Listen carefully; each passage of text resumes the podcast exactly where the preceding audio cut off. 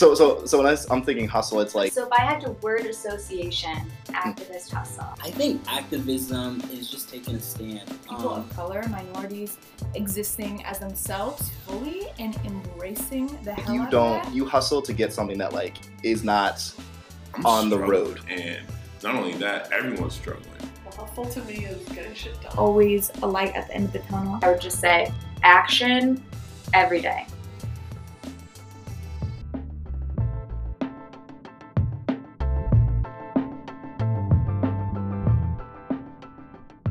Let's just jump into it. I'm all over the place, but that doesn't mean that we can't share with the people.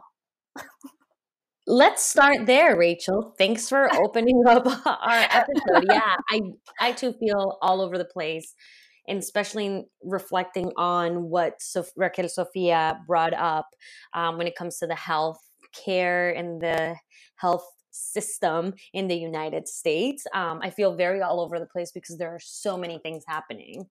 Um, do you want to start us off with something that resonated with you, or do you want me to do it? You can start. All right.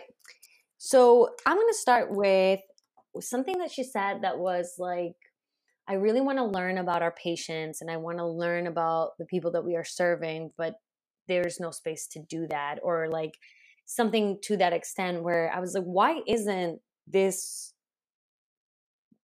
institute, educational institute, providing the opportunities for students to truly immerse themselves in the community that they are in? Like, why are they still sitting in this bubble of like, yes, you are coming here, you're coming here to learn, but it's not immersed in the community. That to me was wild, but also made me reflect about my experience, not just in higher education, but my experience with the healthcare system. One of the things that really stood out to me from her reflection is that I have identified this issue and it's been coming up a, a lot lately, and, and I see it more often. And I drew a direct correlation to her reflection of not being immersed in the community. And that issue is the issue of doctors being so removed from their patients that they misdiagnose or like don't take some symptoms seriously and this has led to like disproportionate healthcare for people of color. And it speaks a little bit to like our implicit biases. Like we are living in a country that was you know that we have white supremacy and the roots of it and living through all of the systems and health is not exempt from this. Like there is racism in the healthcare industry, and not just in the fact that we lack doctors of color, that we lack doctors who are of all identities, and that, you know, like most people go to like older white doctors. Um, but also the fact that because of that, then you can't relate. And so, so many people have been going to the doctor, and women of color in particular have been expressing like, certain symptoms and they're not taking as seriously or with as or as critical um, or as time you know time critical as other patients which to me is wild but also i too have experienced. And there is while there is truth to wealth being one of the big differences like people who are living with low income do not have like a primary care physician, right? Like I mm-hmm. grew up going to the hospital and having a doctor be the doctor who was there on like on duty that day. And it wasn't mm-hmm. until I moved into a, a, different town where the income bracket was higher that I learned that people actually have primary care physicians that have been their doctors since they were little, right? And they've been able to carry that. And so while there is that wealth disparity of like, well, wealthy people can afford better healthcare and therefore can afford to pay for a private office or this and that there is also the component of like relatability and not being taken seriously um and as a person who's like an immigrant it's even harder to like vouch for yourself in the health system um and and to say like no like these are my concerns and i really I need to address this. Like the other thing that it makes me think about is how many women of color who are like Beyonce, Serena Williams, like all of these women's have all of these women have experienced issues when it comes to giving birth and when it comes to their health system. And I wonder why so many women of color are being failed by the system. And then I hear Raquel Sofia say something like, we're not immersing ourselves in our community. And I'm like, that is why, because we are not, one, having enough people who have lived these lives and know what it's like, but two, we're not even immersing ourselves in the community to truly serve them. So, how can you be an effective doctor um, or effective in your field if you're so separated from the people that you are serving?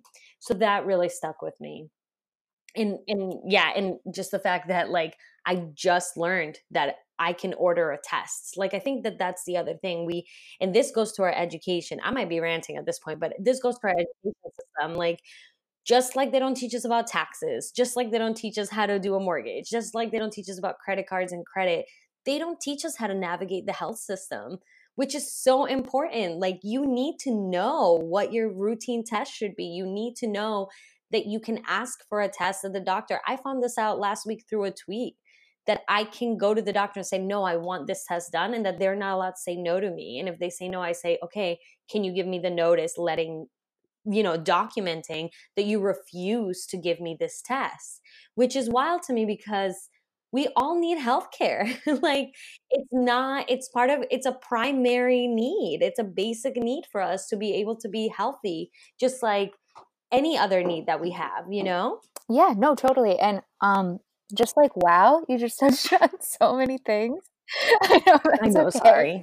That's okay. But I think I'll just pick up um by saying that I'm kind of glad that this episode is coming after Javier's, where we're talking about like the major institution of higher education. It's like now we're talking about this other major institution of like the national healthcare system.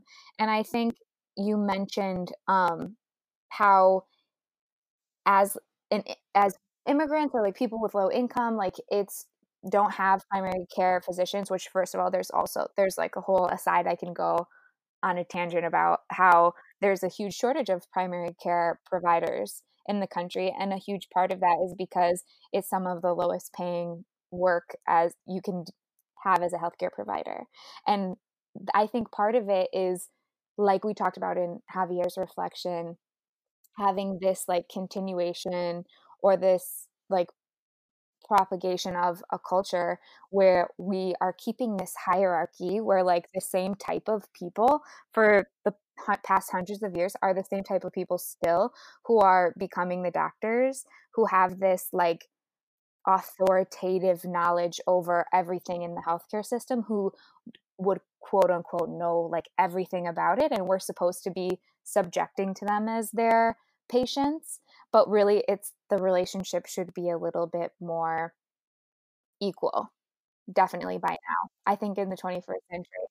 And with you saying like that you're learning things from tweets i think like that's kind of part of how we get there. Besides like, exactly like representation matters so seeing people like raquel sofia becoming doctors like that's super inspirational and that's where like her instagram page comes in of like they're posting about the true stories of women of color who are becoming medical doctors, which is not like a narrative that you typically see, or like even walking into a doctor's office like you'd typically see. Or if that's what you're looking for, you really have to seek it out and like be aware that it's in that it's something that is going to improve your health. Um, and using Instagram to educate us about how the healthcare system works, like that's us being millennials. Like that's us using the information, being activists. Yeah, exactly. Like using the age of information to our advantage because that's how I have stayed up to date about kind of what's happening in, in the world of maternal health and following accounts that are doing a lot of work like Black Mamas Matter and some other like um midwives that I follow specifically that talk about this stuff on a daily basis. And they just also give great advice. They're like, when you're in the hospital, like in there, in all of the ones I listen to, they're like, when you're in the hospital having a baby, but when you're in the hospital at all and people aren't treating you how you want to be treated, or they're exactly like not running the tests that you're asking them to test, or what have you, or they're not giving you an epidural, if you say things like, can I just make it clear that you're refusing to treat me right now?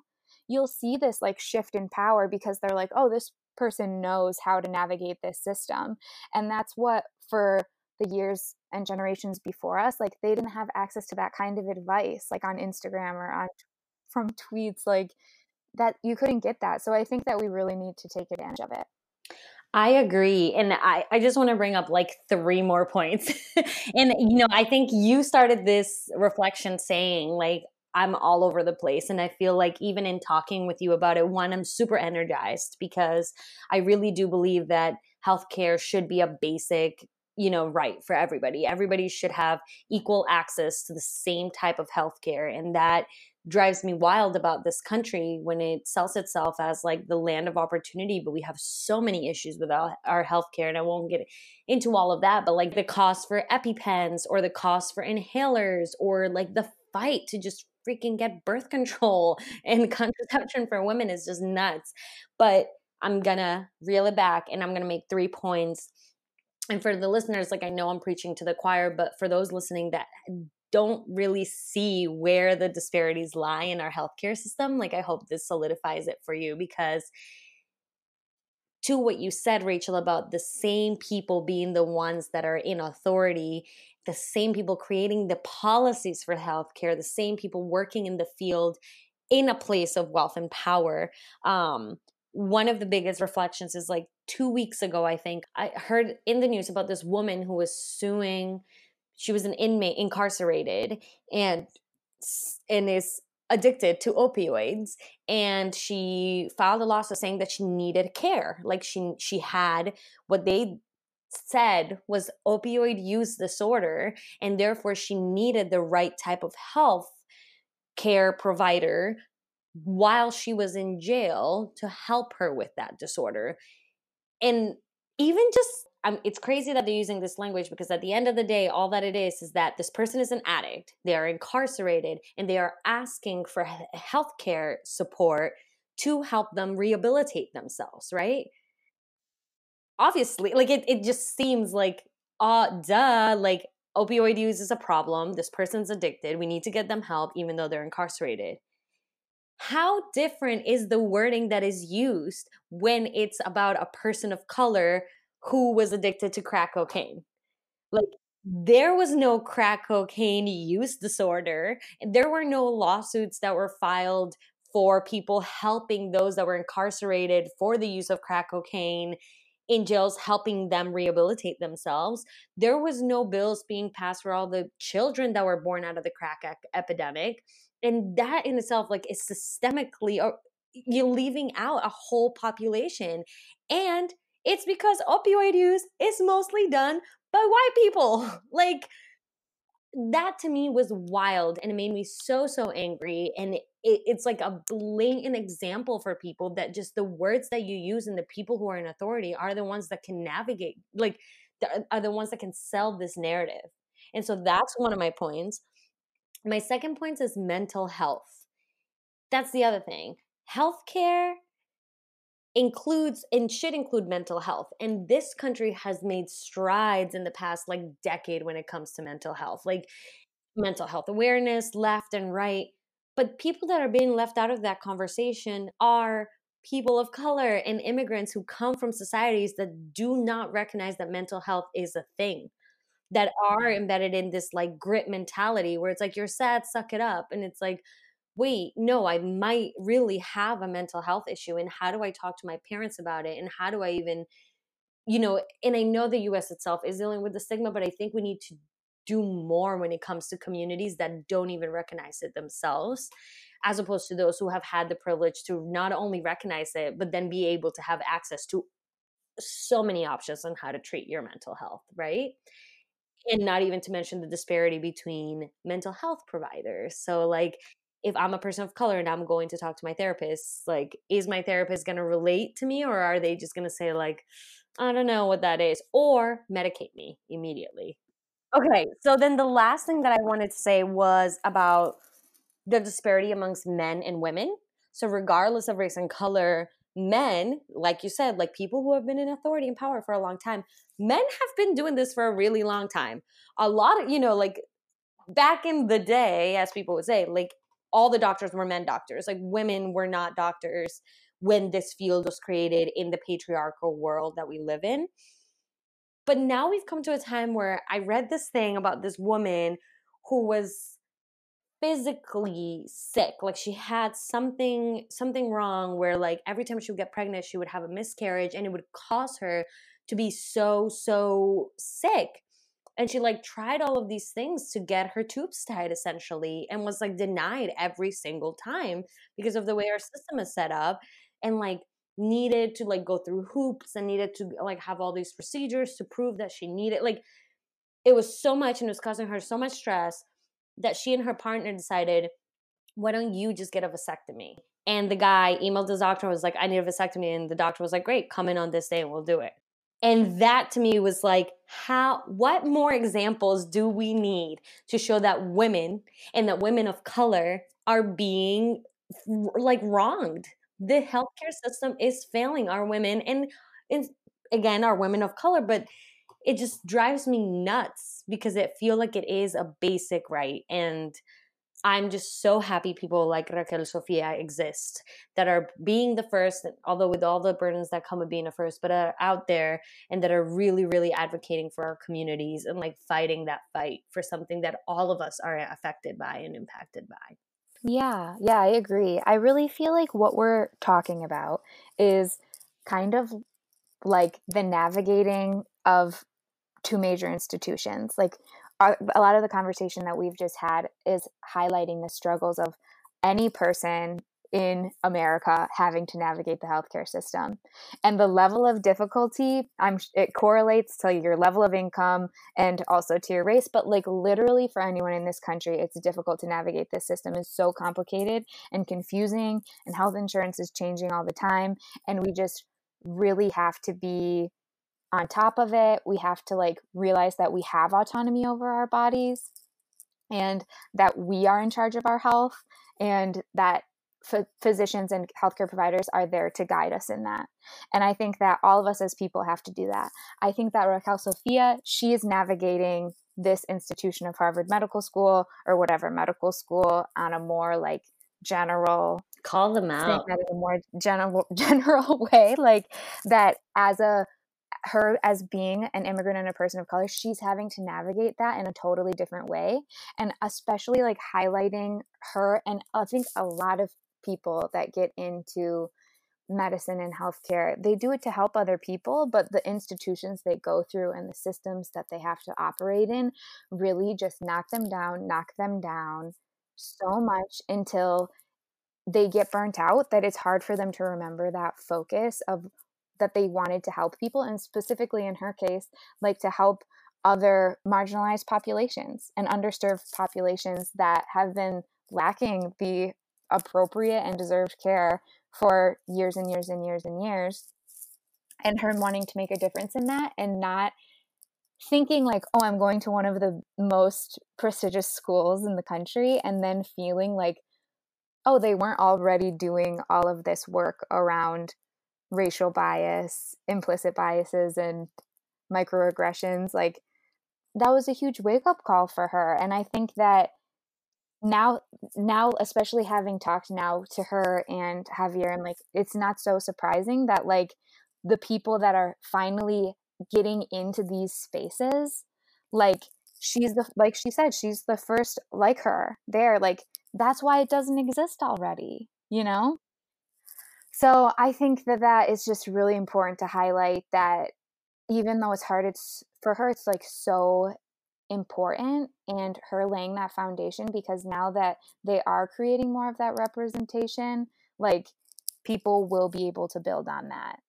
And hopefully it, be, it makes both of these major institutions of healthcare and higher education medical school whatever like a little bit easier for everyone to go through to operate within especially people that have like lacked that equal opportunity for so long to have h- healthy lives and a good medical education in a way they can actually help people. Agreed. I couldn't have said said it better. So I think we can leave it there uh, and hand it off to the Raquel Sofias and Rachel Sullivans of the world to continue leading this fight in the healthcare system. Um, but just know that like we are all standing in solidarity with the work that you are doing. I mean, I'm not going to become a doctor, but I know that I I'm gonna ask questions and that I'm gonna use my network when it comes to navigating that space, knowing that it lacks so much um, and that it has such a long way to go. So Yeah, yeah, totally. Thanks, Rachel. Yeah, thank you for this conversation. It has re energized me as I'm preparing to go back to school to be a nurse. So it's, it's a good one to have. Great. I hope it re energized a lot of our listeners too. Until next time, everybody, thanks for tuning in. Talk to you soon. Bye bye.